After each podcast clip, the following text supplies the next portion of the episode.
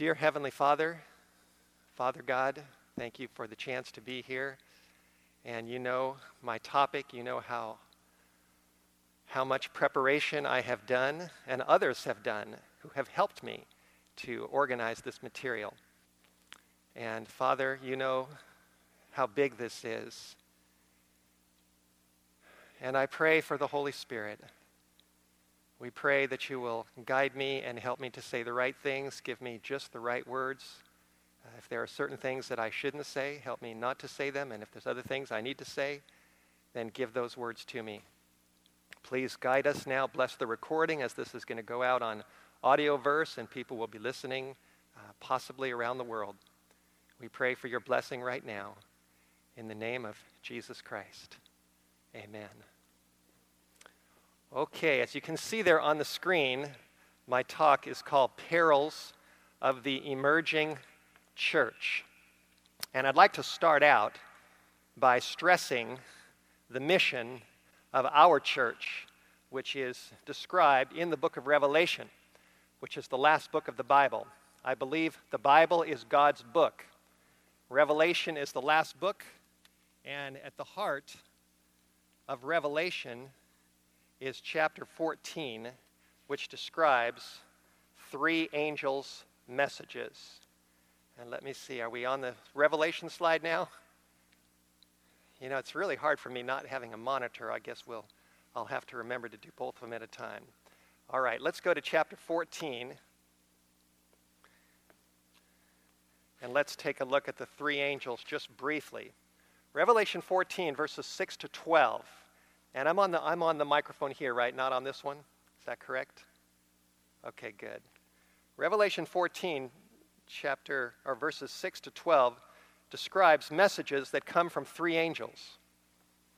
Verse 6 says, I saw another angel flying in the midst of heaven, having the everlasting gospel to preach to them that dwell upon the earth, to every nation, kindred, tongue, and people saying with a loud voice, Fear God and give glory to him, for the hour of his judgment is come. And worship him that made heaven and earth and the sea and the fountains of waters. So the first angel is a message that goes out to the whole world. It contains or is centered in the everlasting gospel. It announces that we are in an hour of judgment, and it talks about the worship of the Creator, which ultimately points us to the seventh day Sabbath. The end of verse 7 is actually a quote from the fourth commandment how God made the world in six days, and he rested on the seventh day. In verse 8, we have the message of the second angel that talks about Babylon and its fall and how the whole world is drunk with the wine of Babylon. Verse 9 to 12 describes the message of the third angel, saying with a loud voice, warning about the beast, the image, and the mark of the beast, and then concluding in verse 12 with here is the patience of the saints. Here are they that keep the commandments of God and the faith of Jesus, calling on uh, apocalyptic people to become commandment keepers and to center their lives in Jesus Christ. In verses 14 to 16, there is a picture of the return of Christ. Verse 14 says, I looked and behold a white cloud, and upon the cloud one sat like the Son of Man, having on his head a golden crown, and in his hand a sharp sickle. So we have in these messages a worldwide proclamation of the gospel, the judgment, the worship of the Creator, the importance of the Sabbath, the fall of Babylon and her wine, a warning about the beast, a warning about the mark of the beast, a warning about wrath and judgment to fall on those who get the mark of the beast, a lifting up of the Ten Commandments, the commandments of God, and the faith of Jesus, and then a powerful description of the return of Jesus Christ. So, just based upon the Bible, we see messages from three angels going to the whole world right before the return of Jesus. Is that what your Bible says? That's what my Bible says. And I'm reading just from a basic Bible that you should be reading from as well. Now, here is a quotation I want to share with you from volume 9 of the Testimonies. And is that up there on the screen too? Okay, great. If, if it's not, just give me a thumbs down over there in the back and I'll know up or down. All right, take a look at this. This is ninth volume of the Testimonies, page 19. It says, In a special sense, Seventh day Adventists have been set in the world as watchmen and light bearers. To them has been entrusted the last warning for a perishing world. God has entrusted this warning to us. On them is shining wonderful light from the Word of God, which we've seen. This is in the Bible, it's not just something that we've made up. They have been given a work of the most solemn import, which is the proclamation of the first, second, and third angels' messages. There is no other work of so great importance. They are to allow nothing else to absorb their attention. Now, I don't know if that stirs you or not, but it stirs, stirs me. I've been a Seventh day Adventist for 34 years. And what basically brought me into this message was the Bible. And uh, backing up a little bit, somebody handed me a copy of the book Desire of Ages. I read that book and it changed my whole life. Uh, I came out of the Hollywood, North Hollywood lifestyle as a teenager, smoking marijuana, using drugs, snorting cocaine, going to the discos, just living a wild and crazy life. And then when I was 20 years old, God got a hold of me. He got a hold of my heart. He called me apart and He brought me to the Bible. He brought me to Jesus. And as time went on, I studied prophecy and I studied the three angels' messages. And it became so clear to me that these messages, right here in the Bible, must be preached to the world. And uh, the conviction just grew on me that God was calling me, Steve Wohlberg, off the dance floor, out of drugs, out of rock and roll, and into his message with a mission and a commission to share his word with as many people as possible. And that was 34 years ago, and the Lord has been so good to me. I am so thankful that I'm still alive. Now, let's talk about the emerging church. Here's a couple of books on the screen about emerging churches becoming conversant with the emerging church. The emerging church is a very real movement within Christianity today. It is being promoted by the Roman Catholic Church. There are many uh, influential leaders, I could mention a lot of names, within the Protestant mainline churches that have also become involved with the emerging church. Uh, it has entered into Judaism. There are Jewish synagogues and congregations that are joining the emergent church movement, and it is a movement, I'm sad to say, that has definitely entered the Seventh day Adventist church as well. And I will prove that to you in just a little bit. It is because of this that Ted Wilson, when he was first elected as president of our General Conference, that during his inaugural speech, he issued a warning to Seventh day Adventists against something called spiritual formation and the emerging church. And this is what he said quote, he said, Stay away from non biblical spiritual disciplines or methods of spiritual formation that are rooted in mysticism, such as contemplative prayer, centering prayer, and the emerging church movement in which they are promoted. So here's our, our president of our church uh, warning Adventists watch out for this movement, and he said, stay away from it. This is not something that is compatible with Seventh day, with the Seventh day Adventist Church. Now, I'm going to share with you a number of facts. And I have researched these facts. Uh, I've looked at them very, very carefully. I want to make sure that my information is accurate, uh, and it is. And so here we go seven facts about the emerging church. Fact number one is that the emerging church movement, which is interdenominational, has even, and has even come into our church, is definitely not promoting the distinctive truths of the three angels' messages. The three angels' messages, uh, generally speaking, are not part of the burden and the message of the emerging church. Now, I have a number of books that I have read, and I want to put them on the screen for you if you have an interest in doing some further research on this topic and getting some straight facts. Here are two books. One of them is called Faith Undone by Roger Oakland, and the other one is called A Time of Departing by Ray Yungen. These books were published by an evangelical, sort of a watchdog organization called Lighthouse Trails. Uh, these books are very, very heavily documented with more facts than you probably need. And basically, what they do, and here's a description of, of the books on the screen, they are revealing accounts of a New Age spirituality that has infiltrated much of the church today.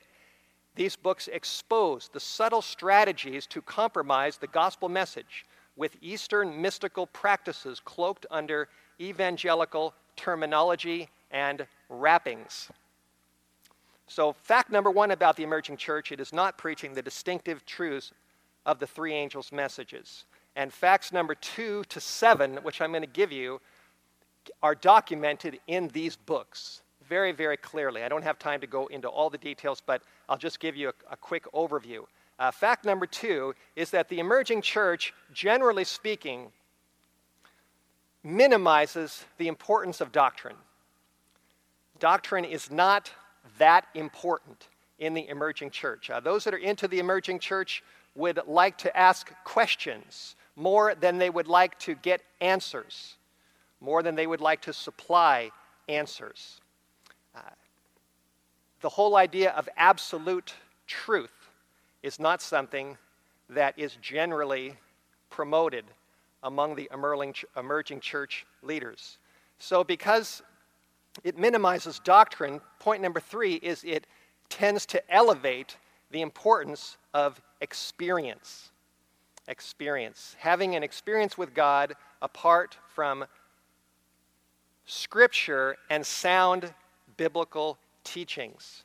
Point number four those involved in the emerging church usually point to the writings of Roman Catholic mystics.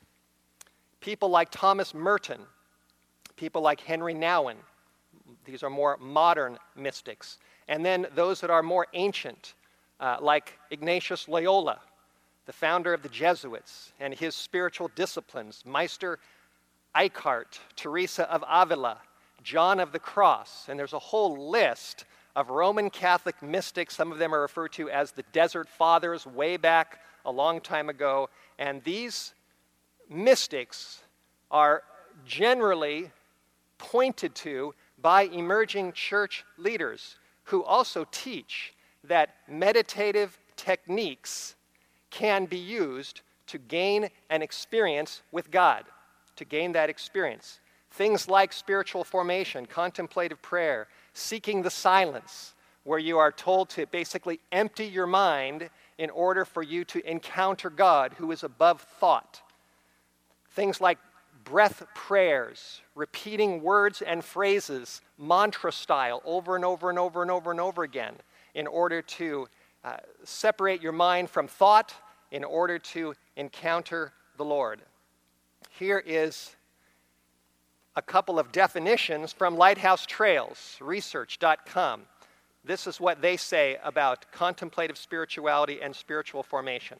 Contemplative spirituality is defined as, quote, a belief system that uses ancient mystical practices to induce altered states of consciousness or a period of a sense of silence and is rooted in mysticism and the occult, but is often wrapped in Christian terminology.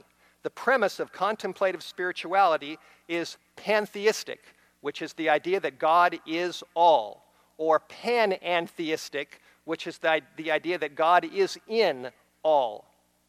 Common terms used for this movement are spiritual formation, the silence, the stillness, ancient wisdom, spiritual disciplines, and many others. Spiritual formation is defined as a movement that has provided a platform and a channel through which contemplative prayer is entering the Christian church. Find spiritual formation being used, and in nearly every case, you will find contemplative spirituality. In fact, contemplative spirituality is the heartbeat of the spiritual formation movement. Is that quote on the screen? So you're following me along. Okay, all right. That is basically an overview of, uh, of what spiritual form- formation and contemplative spirituality is about. Now, point number five is that the same or similar practices and techniques are being used today by full blown people involved in the New Age movement, full blown New Agers. And these techniques are used to contact spirit guides, to contact uh, voices on the other side, to contact apparently what people consider to be uh, ancient masters. And the list just goes on and on. Point number six is that the goal of many of these techniques, techniques usually is enlightenment and the idea or the awareness that God is in everything, and ultimately, the ultimate goal this is where these teachings finally land. They finally land in the idea that man is God himself. You discover the divine within, within you. You discover that you are one with the universe, one with all people, and that you are actually divine yourself. And I think we all hopefully know this that this teaching ultimately goes back to the serpent in the Garden of Eden. Isn't that right? The serpent promised Eve, he said, if you eat this fruit, this forbidden fruit, your eyes will be opened, and you will be like God, knowing good and evil. Point number seven is the result of these teachings. Now, did I get that on the screen? Do you see the meditators up there? The meditative man? Got it. Okay. Uh, the result of these teachings also are that human beings, whoever we are, are ultimately one with humanity as a whole and with all of the religions of the world. We are one with all people and with all religions. Are you following me so far? This is what the emerging church is all about. Now, the emerging church leaders are also teaching that we are living in what they call a postmodern age. They talk about people that, that are postmoderns. Now, I need to clarify this because this is critical in understanding these issues. According to them, the modern age, which is behind us, is a time when the church was overly focused on doctrine and quote unquote absolute truth. But now we are in the postmodern age. And basically, what they're saying is that the approach of the modern age of the church, with its focus on doctrines and absolute truth, that focus really just doesn't work today. That's their idea. It's just not effective, especially in trying to reach young people, in trying to reach youth uh, they say that youth and postmodern people are really not looking for doctrine. They really don't want doctrine, they don't need doctrine. Uh, they are looking more for an experience. And we need to be more and more contemporary and experienced centered in order to reach this postmodern generation emerging church leaders basically say we need to, in order to reach the world today, we've got to reinvent the church. We have to try to put together a new Christianity because the old Christianity, it just doesn't work. Here you see on the screen a number of uh, pictures of postmodern ideas. Uh, there's one of them on the bottom that shows these little little uh, clay figures giving each other a hug. And I grabbed this off the internet, so I didn't write this. And it's a description of postmodernism. It says, Now we finally found out that we can discover truth by a group hug. That's uh, somebody just basically describing this is what postmodernism is all about. Postmodernism is full of questions, It says they're not troubled by unanswered questions, lack of absolutes, uh, uncertainty, etc. It goes on and on and on. Now, let me clarify something that is very important. I do believe, and I hope you do too, that the church does need to be contemporary. We need to reach people in the world that are in this world today. Wouldn't you agree with that? I mean, that's, that's pretty basic and pretty obvious. And I also want to clarify that we certainly do need an experience with Jesus. If we don't have an experience, then everything, if it's just in our heads, uh, is certainly not going to help us very much. But I also want to stress that if, if the biblical Christian church, if Seventh day Adventists especially, if we neglect doctrine, if we neglect truth, if we neglect the Ten Commandments, if we neglect to point out sin, if we neglect the gospel, if we neglect the, the importance of purity and being called apart, being called out of the world, like Jesus said in John 17, and if we neglect the three angels' messages in, the, in favor of a post-modern mindset, then the bottom line really is we're sunk. We are a sunk people. We are a sunk church. We will become wide open to deception, and we will be deceived. And we will eventually join ourselves with Satan's greatest final deception, which is spiritualism. We will get involved in spiritualism uh, and we will lose our souls. This is where the devil is leading the emerging church movement. Now, let me show you some Bible verses. Open your Bibles to 2 Timothy chapter 3. Thank you very much.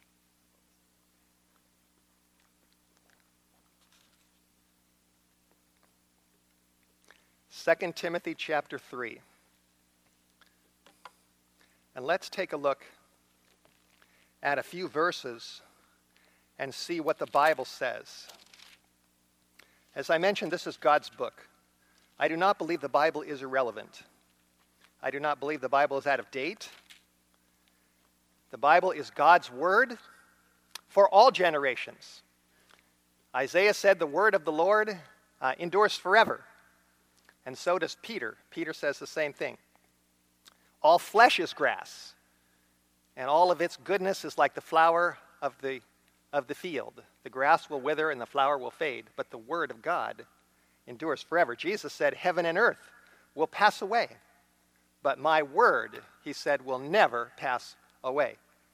2 Timothy chapter 3 verse 1. The Bible does not tell us that we are in a post-modern age. The Bible doesn't use terms like this. Paul wrote in 2 Timothy 3:1, he said, This know also that in the last days perilous times will come. So, what time period are we in according to Paul? We're in the last days, right? We're not in the postmodern age, we're in the last days. Paul's very clear on that. And as he describes what the last days are going to be like, notice verse 7. This is one of the characteristics of the last days. He says people will be they will be ever learning learning lots of things, but they will be ne- never able to come to the knowledge of the truth. That's a characteristic of the last days. They learn all kinds of things, but they really just can't discover the truth, the absolute truth of the Bible. This is uh, hidden, hidden from their, from their eyes. If you look at chapter 4, in verse 1 and 2, Paul tells ministers, especially, to preach the word, not the philosophies and the teachings of men. In verse 3, Paul said that the time will come. The time is coming, and I believe we're in that time. The time will come when they will not endure sound doctrine.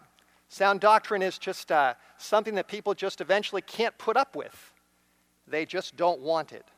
They will not endure sound doctrine, but after their own lusts shall they heap to themselves teachers having itching ears. teachers having itching ears. They're going to gather to themselves a whole host of teachers, lots of teachers. And you know what? I need to push all these buttons. Which, what do I have on the screen there? You're doing it for me? Okay, thank you. Do you have teachers turn to fables up there? You have that one? Okay, good. All right, thank you. So, right, Paul, uh, Paul talks about people that have, they're going to gather all kinds of teachers, they're going to have itching ears. And look at verse 4. He says that they will turn their ears away from the truth, and they will be turned to fables.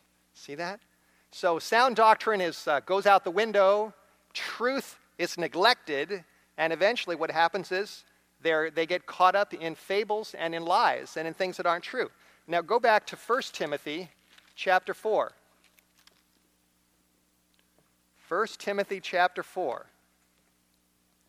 Here, Paul also talks about a final time period, and we are in that time.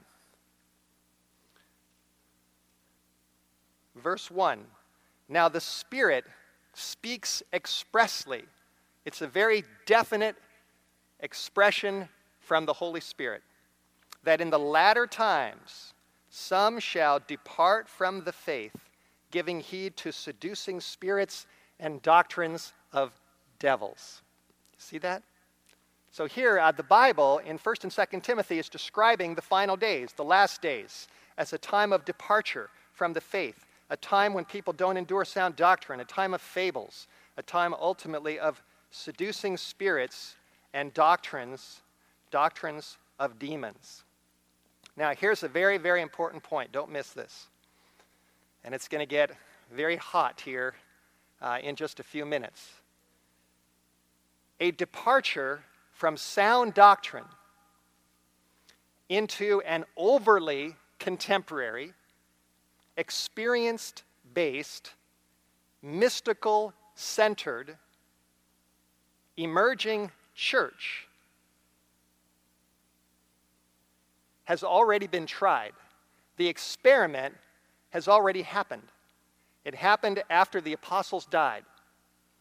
It happened, in the second, third, and fourth centuries when the church got away from sound doctrine, got into experience, started adapting things from the surrounding culture, and that experience ultimately resulted in the emergence of a new church, an emerging church.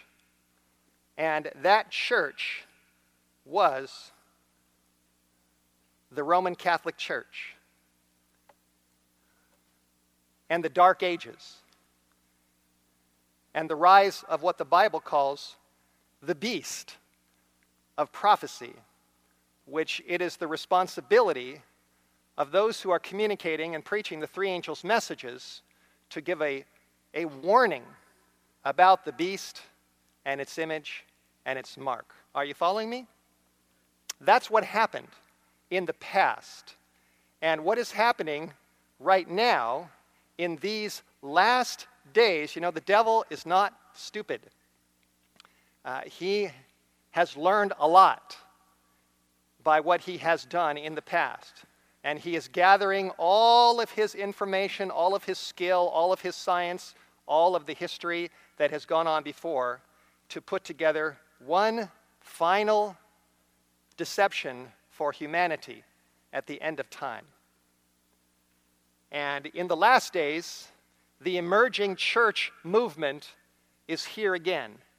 It's a little bit different, a little bit different, uh, you know, obviously different names, different leaders but the basic principles are the same. The basic principles. And the emerging church has emerged into the Christian world, big time, into the Protestant churches, uh, into even Jewish congregations.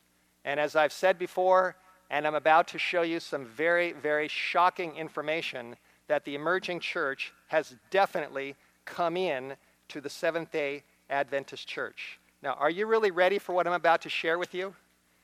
Uh, you know, I'm glad I'm here at Southern because I, I have a belief, and I, I'm, assuming, I'm assuming I'm right, that I am here among friends.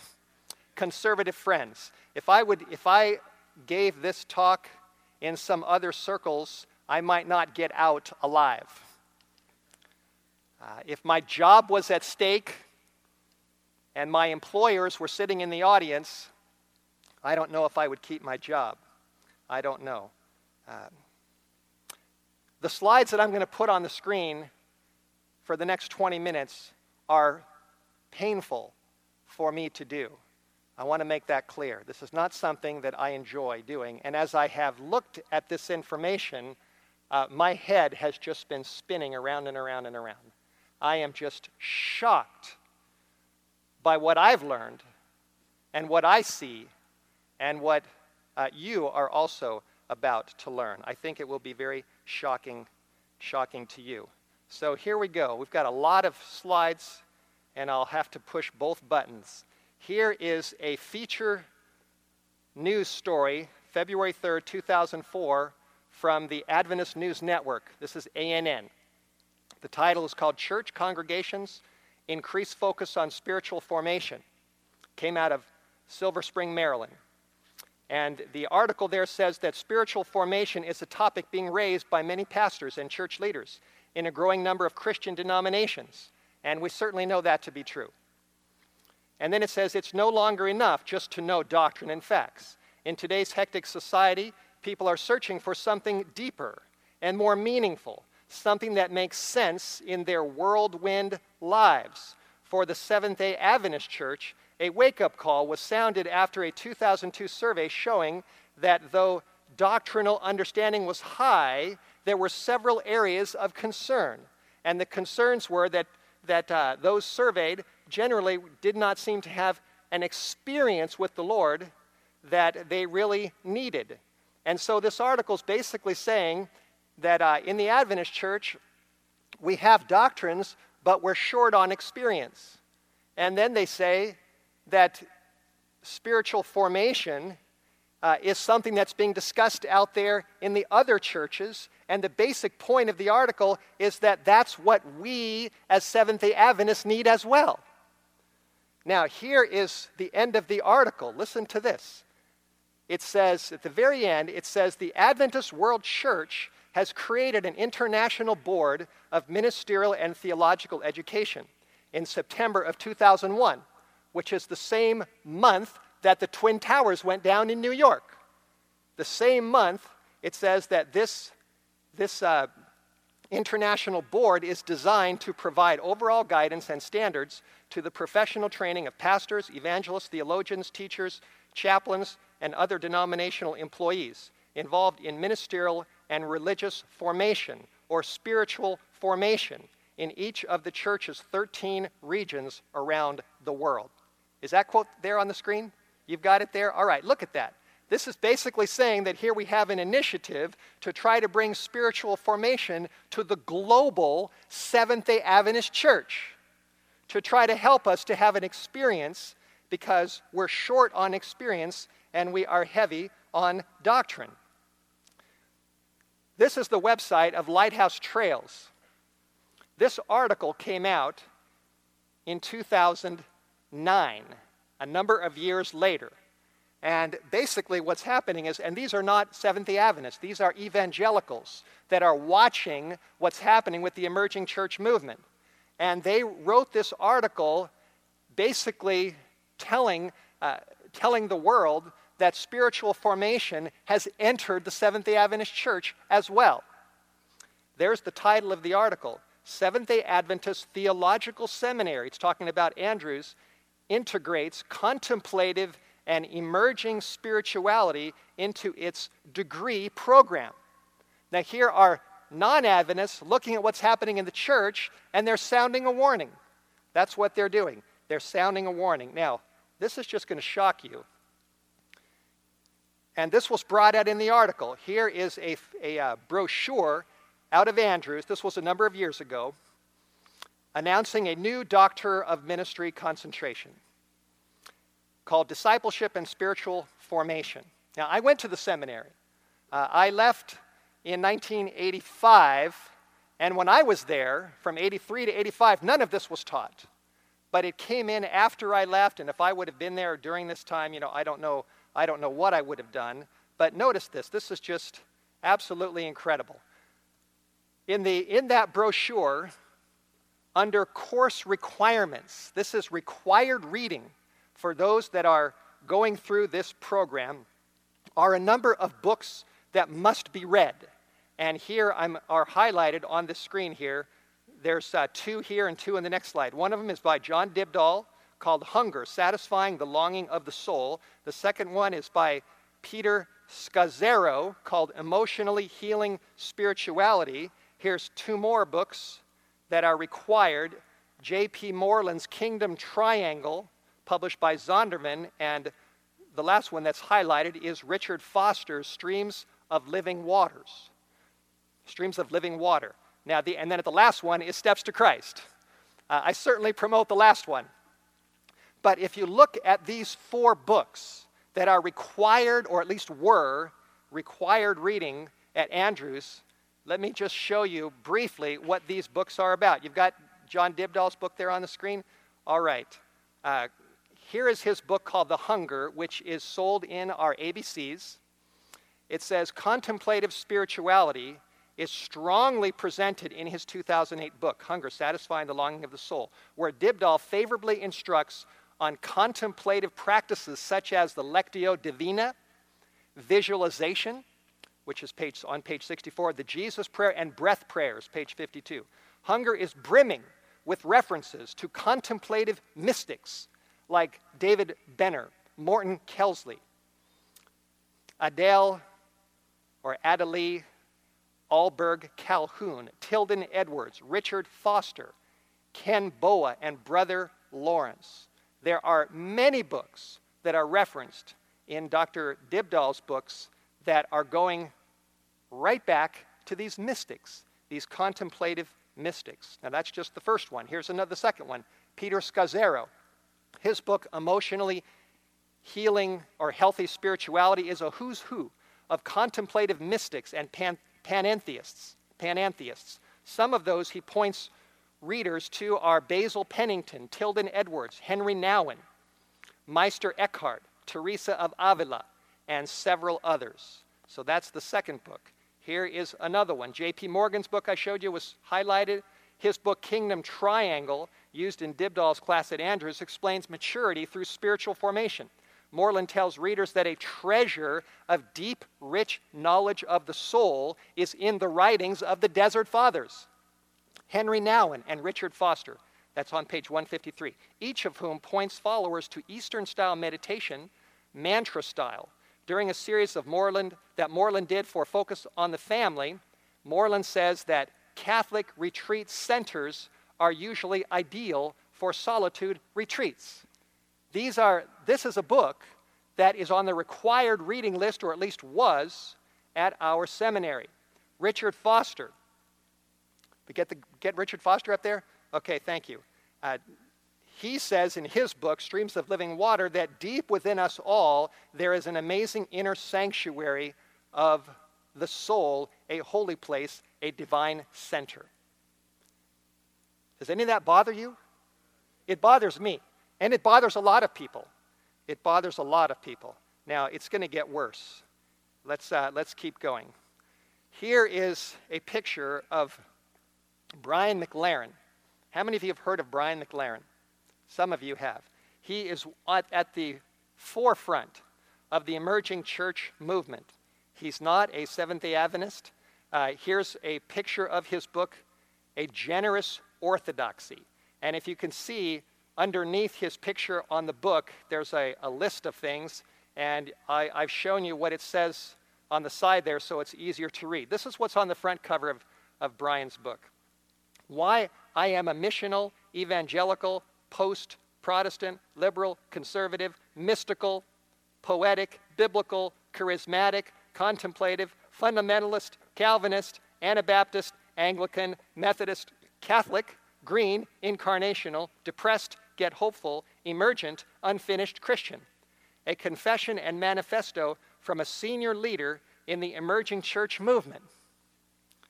Now, that's his uh, description at the beginning, at the, on the cover of the book, of, of what he is.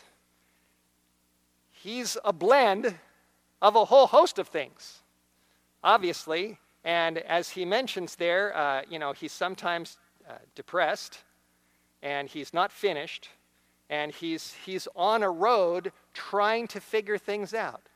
Trying to figure things out. Now, here's another statement that is inside of his book. This is page 62.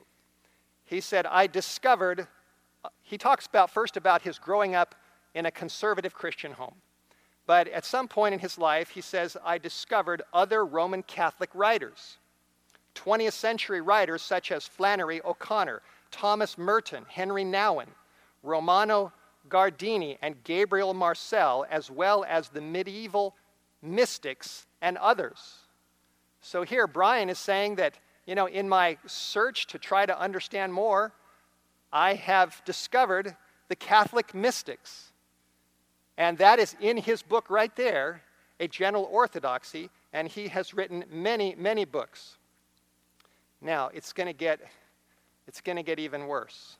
Uh, here is his website, which I took a screen capture of two days ago. This is, you can see the date under Brian's blog. He pastors a church, and it says October 10, 2013. Two days ago, this was on the front of his blog on his website. The article there is called Taking the Bible Literally, which he has a problem with. And then it says input from Augustine. So his article there is pointing back to Augustine, who was one of the major fathers of the Roman Catholic Church, and he's looking to Augustine to provide insight into the Bible, which simply, you know, demonstrates his own statement in a generous orthodoxy, where he says that I discovered the writings of the Roman Catholic mystics and Catholic fathers. Now, let's keep going. His book, here's one of his books, The Church on the Other Side, is offered on Advent Source for Seventh day Adventists to read. Do you think that this is, a, that this is safe material to be recommended to our, to our people? Now let's keep going. And this is where it's going to get really right here to home. I imagine most of you are familiar with the Third Way Conference. How many of you are familiar with this? The Third Way Conference took place not too far from here, right in this area, about a month ago, September 6 to 8, 2013, at the Sheraton Read House Hotel in Chattanooga, Tennessee. This uh, conference was sponsored by Spectrum, Spectrum Magazine. It's called The Third Way. It says on the top there Adventists, like most Christians, have been good at one of two extremes. One extreme is conserving a strong identity and belief system while projecting a triumphant demeanor toward others. Now, that certainly is, uh, you know, we want to preserve our distinctiveness, but we don't want to, we don't want to be proud. We don't want to project a uh, triumphant demeanor toward others. So that's one extreme, it says and the other one is liberally minimizing distinctive beliefs to allow an accepting attitude toward others. That's the second extreme. And the conference claims to provide a third way, a better way. And I would say that the true third way is to maintain our strong identity and our belief system, and yet to be humble and to do it in a loving way. That really is the biblical third way, whole speaking the truth in love. That's the way Paul said it. Now, there you can see there that Brian McLaren was, this was just a month ago, was one of the key speakers, and so was a Seventh day Adventist minister named Samir Selmanovic. Now, Samir, uh, it's amazing some of the things that he has gotten himself into. Here is an article from a Baptist website about Samir called Apprising Ministries Awakening to the Light of Scripture. It says here emerging church leader Samir Selmanovic worships with witches. And what they did was they went on, they, they researched him.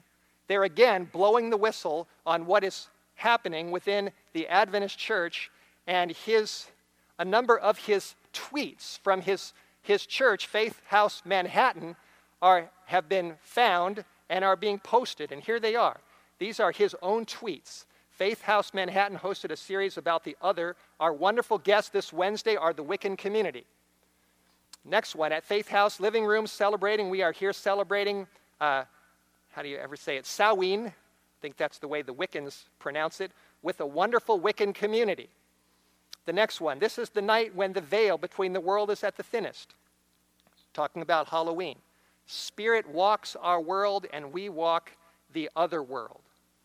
So the, now these are tweets from the man that was brought here to speak to your young people at this conference that was a month ago, not too far from here.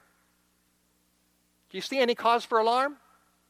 You know, we, we don't want to judge people. It's not my work to judge or to, uh, you know, decide destinies or examine motives, but we still need to look at facts and we need to look at things that are going on and we need to be aware and we need to avoid the things that God tells us about are dangerous.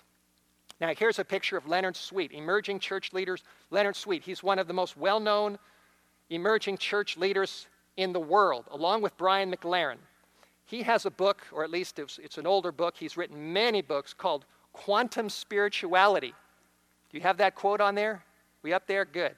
Okay, this is from his book, page 76 and 147. In the words of one of the greatest theologians of the 20th century, Jesuit philosopher of religion and dogmatist Karl Rahner, the Christian of tomorrow will be a mystic, one who has experienced something, or he will be nothing.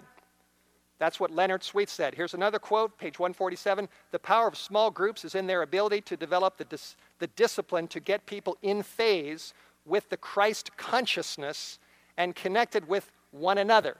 Uh, Leonard Sweet is, is teaching full blown New Age teachings that are also mixed with Christianity. He's got a blend of all kinds of different teachings in his books he has been, and I'm not sure if he still is today, but uh, in the, in the very uh, near past, he was a professor at George Fox University. Here's a picture of George Fox on the screen. You got that? Okay, now, next slide. You know, and I hate to do this. I really do. I don't enjoy this. But it, I just feel like it needs to be done. Here is a picture of the website of the One Project which is a coalition of, uh, of various leaders within the Seventh day Adventist Church right now, especially that are focused on youth ministry. And there you see their website, Jesus All is their, their motto, celebrating the supremacy of Jesus in the Seventh day Adventist Church. And let me say, I, I certainly want Jesus to be all in my life. That's for sure. But I, I want it to be the Bible Jesus. In 2 Corinthians chapter 11, Paul warned about those that, that may accept another Jesus and another spirit and another gospel. There's all kinds of quote unquote Jesuses in this world. And if we want Jesus to be all in all, which we do want, we do want, we want to make sure that that Jesus is the Bible Jesus.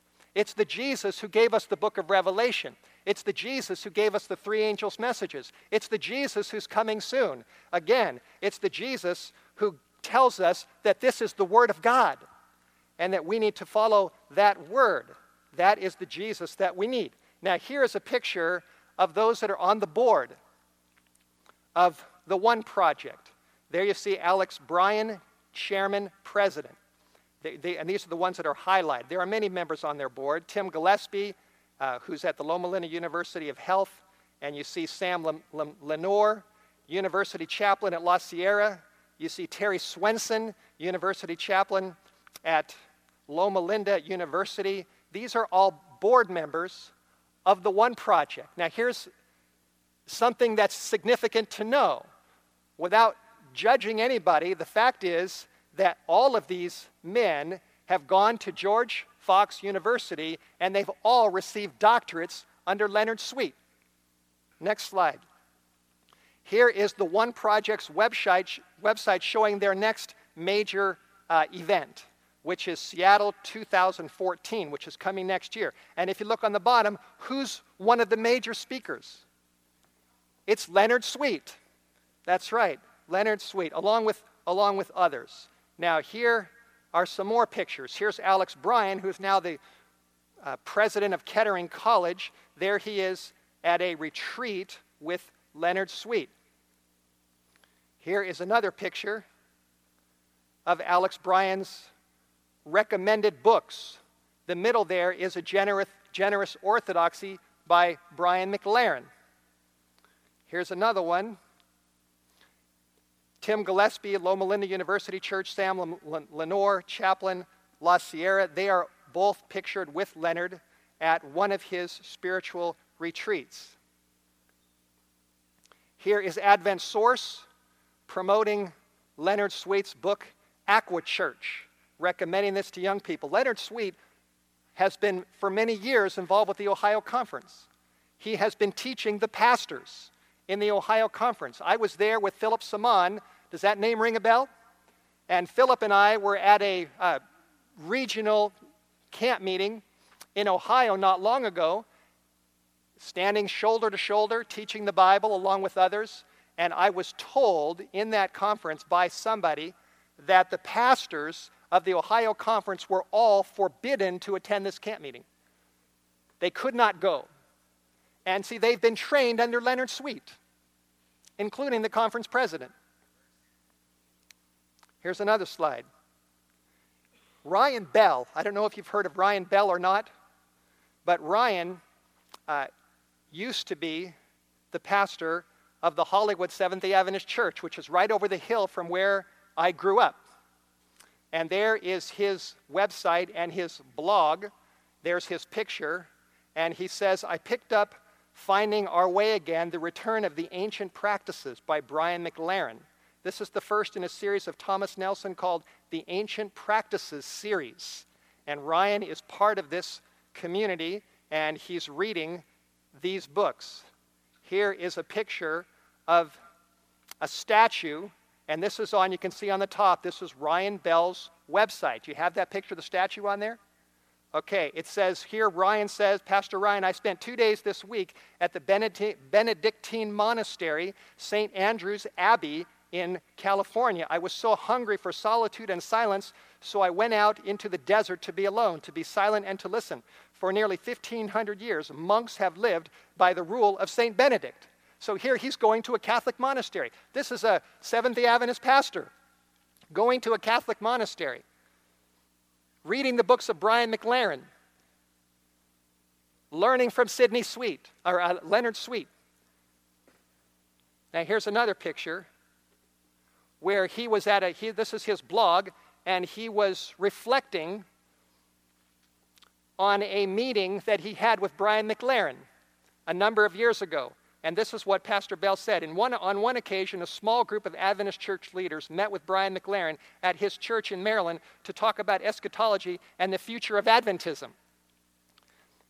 Brian sa- said to the five or so of us, he said, I really hope you guys will stay Adventists. The body of Christ needs you to stay there and be a force of change within your group. So here's Brian McLaren telling Pastor Bell to stay inside the church and try to change the church. Does that, does that bother you? I, I tell you, you know, this is just uh, shocking information. Well, let me back up. Stay on that, on that slide. We don't want to go to the last slide yet, or second here. Uh, you need to know that the Southern California Conference recently let him go as a pastor for a variety of reasons. But he was just so far off the deep end that they decided to let him go, but he still teaches at La Sierra. He's still one of our teachers there. Now, here is a picture of resources. Do you have the roots of the emerging church? Here are here is, if, if you want to learn more, I'm getting down near the end of my talk. Real Roots of the Emergent Church. You can go on YouTube and type in the real roots of the emerging church. And you can watch this two hour documentary that gives you a whole host of the history behind this movement. If you want to get some of the facts, you can do your homework there. Now, here is another slide of a documentary that is coming out soon that's going to blow the whistle. This is hosted by Aaron Muth. It's called The Shaking. You see pictures there of John Bradshaw, Jay Gallimore, Doug Batchelor, Herb Douglass, Howard Peth, Rick Howard, Derek Morris. They will be featured in this documentary, and they are going to be exposing the emerging church movement within the Seventh day Adventist Church. And this will be out in a few months. Uh, just to let you know briefly, Whitehorse Media also has many resources dealing with the end times. We have a brand new DVD that should be out in a couple of weeks called Earth's Final Crisis What You Must Know to Survive. Things that we need to know to get ready for Earth's final crisis. That is coming. The next one, uh, we have a t shirt. You can tell we don't believe in postmodernism where there's no absolutes. We have a t shirt that'll be out soon. The seventh day is the Sabbath with the Ten Commandments. I like wearing these Ten Commandment shirts when I travel air, in airports. People look as I walk down the aisle and they look at my t shirts with the Ten Commandments. And I tell you, it's a pretty straightforward witness. I have a lot of interesting conversations with people. Now, I just want to mention this book, although it has nothing to do with this topic, Sprout Power. We also at Whitehorse Media believe in the, in the health message and the importance of eating live food and getting a lot of nutrients in your body. And that book just came out three days ago, so I just wanted to let you know we've got it in our booth this evening. I'm a strong believer in uh, healthy living. And this is what I'm going to talk about to, this afternoon. This book called God's Last Message Christ Our Righteousness. This morning I'm showing what's wrong, and in the afternoon I'm going to show what we need and what's right. So that's what's coming this afternoon God's Last Message Christ Our Righteousness. It's uh, one of my favorite books and I'll be explaining it. We're also planning on doing a documentary in the next couple of months on the film Seventh Gay Adventist. And we're going to be talking about homosexuality and the Bible and trying to reach the homosexual community and yet not compromising what the Bible says. All right, I can see my time is almost up. I've got to go through a few more slides with you about John Harvey Kellogg and then about Canright and then one verse and then I'm done. If you see a picture there of John Harvey Kellogg, Something similar happened in our church about 100 years ago when John Harvey Kellogg became infected with mysticism and pantheism. And he put his ideas into a book called The Living Temple. Have you heard of this? This was over, over 100 years ago. Seventh day Adventists were reading this book, and a crisis was growing within our church. Now, here is what Ellen White had to say about this. Quote, she said in First Selected Messages 202, Ellen White said, We do not need the mysticism that is in that book. Got it? Those who entertain these sophistries will soon find themselves in a position where the enemy can talk with them and lead them away from God. It is represented to me that the writer of this book is on a false track. He has lost sight of the distinguishing truths for this time. He knows not whither his steps are tending. And I think that's true of the group of people uh, in the one project and other places, you know, people that we need to pray for, people that probably some of you know, people that, that uh, God loves, but they don't know where they're, where they're going. They don't know where their steps are leading. The track of truth lies close beside the track of error, and both tracks may seem to be one to minds who are not worked by the Holy Spirit and which therefore are not quick to discern the difference between truth and error. We need to be reading this counsel. This is counsel that the Lord has given us. Here's another quote from page 204. Do you have that on the screen, the big one? All right, it says, look at this. The enemy of souls has sought to bring in the supposition that a great reformation needs to take place among Seventh day Adventists, and that this reformation would consist in giving up our doctrines, which stand as the pillars of our faith, and engaging in a process of reorganization. Were this reformation to take place, what would be the result? This was in the context of living temple and pantheism. She says if these ideas, these mystical ideas, are going to get into the Adventist church, you know what's going to happen? What's going to happen? This is it. She says the principles of truth that God in His wisdom has given to the remnant church would be discarded. Our religion would be changed. The fundamental principles that have sustained the work for the last 50 years would be accounted as an error. A system of into, a new organization would be established. Books of a new order would be written. A system of intellectual philosophy would be introduced. Going down, it says nothing would be allowed to stand in the way of the new movement. And at the end there, it says their foundation would be built on sand and storm and tempest would eventually sweep away the structure. All right, I want to finish with some comments about Canright. Are you familiar with, with uh, D.M. Canright? He was a Seventh day Adventist minister in the 1800s. He eventually decided Adventism was not for me, and he left our church. He wrote a book called Seventh day Adventism Renounced.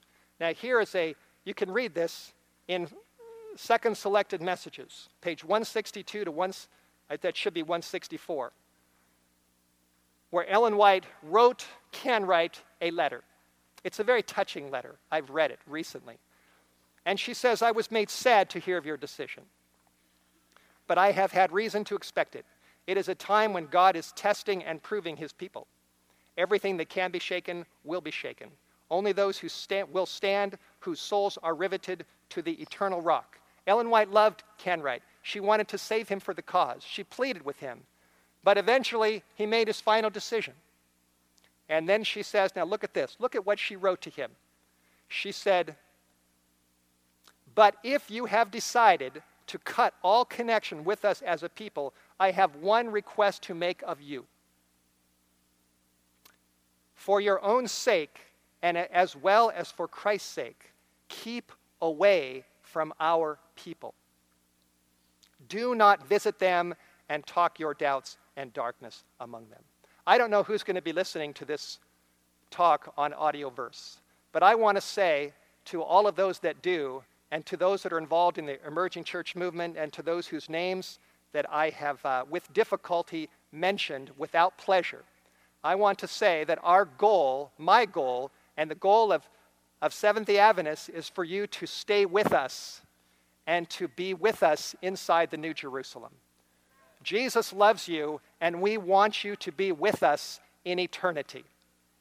But as Ellen White said, if you finally make a choice that the Seventh day Adventist message, according to the Bible and the three angels' messages and the spirit of prophecy, is not a message that you really believe in anymore, and you really don't want it, in the words of Ellen White, I have one request to make. For your own sake, as well as for Christ's sake, keep away from our people. If those that are involved in the emerging church are committed to this, and there's no stopping them, then I urge you to please leave our church. Please. Now, again, we want you with us, but if you're committed to this course, don't stay inside the church and infect others because God will hold you accountable for that, and you don't want to. It's just, it's just the wrong thing to do. Last quote John chapter 8, verse 32. John 8:32, you see it on the screen. Do you have the verse up there on the screen? John 8:32. Jesus said, "And you shall know the what? The truth." That's right. You shall know the truth, and the truth shall make you free. In the emerging church, they say if you have an experience, then you'll hopefully find the truth. But the Bible says that if you know the truth, the truth will set you free. It will give you that experience with God. That's the experience we need. The truth is in the Bible. The truth is in the three angels' messages. The truth is ultimately in Jesus Christ and in the gospel and in his suffering and his death for all of us on the cross and in his resurrection and in his ascension and his coming back again for a purified people who are prepared for heaven. This is the truth that we need the love of Jesus Christ. And may God help us. May God help me. May He help you. May He help all of us to stand for Bible truth in these last days. Let's bow our heads and let's pray. Dear God, Father, I've said a lot of things this morning, and I pray that you will take everything that I've said and that you will anoint it with your touch. If I have misspoken in any way, Lord, forgive me. And if things need to be said stronger that I didn't do, Lord, forgive me. Uh, help your people, help us all to realize what's going on within your church, and help us to take a stand for what's right, though the heavens fall. Help us not to be shaken out, but to be ready for Jesus' coming. In Jesus' name we pray. Amen. This presentation is concerned with spiritual and theological issues that pertain to the message and mission of the church without negative personal intent to the individuals mentioned. The speaker is solely responsible for the content of this presentation. This media was brought to you by Audioverse, a website dedicated to spreading God's Word through free sermon audio and much more. If you would like to know more about Audioverse, or if you would like to listen to more sermons, please visit www.audioverse.org.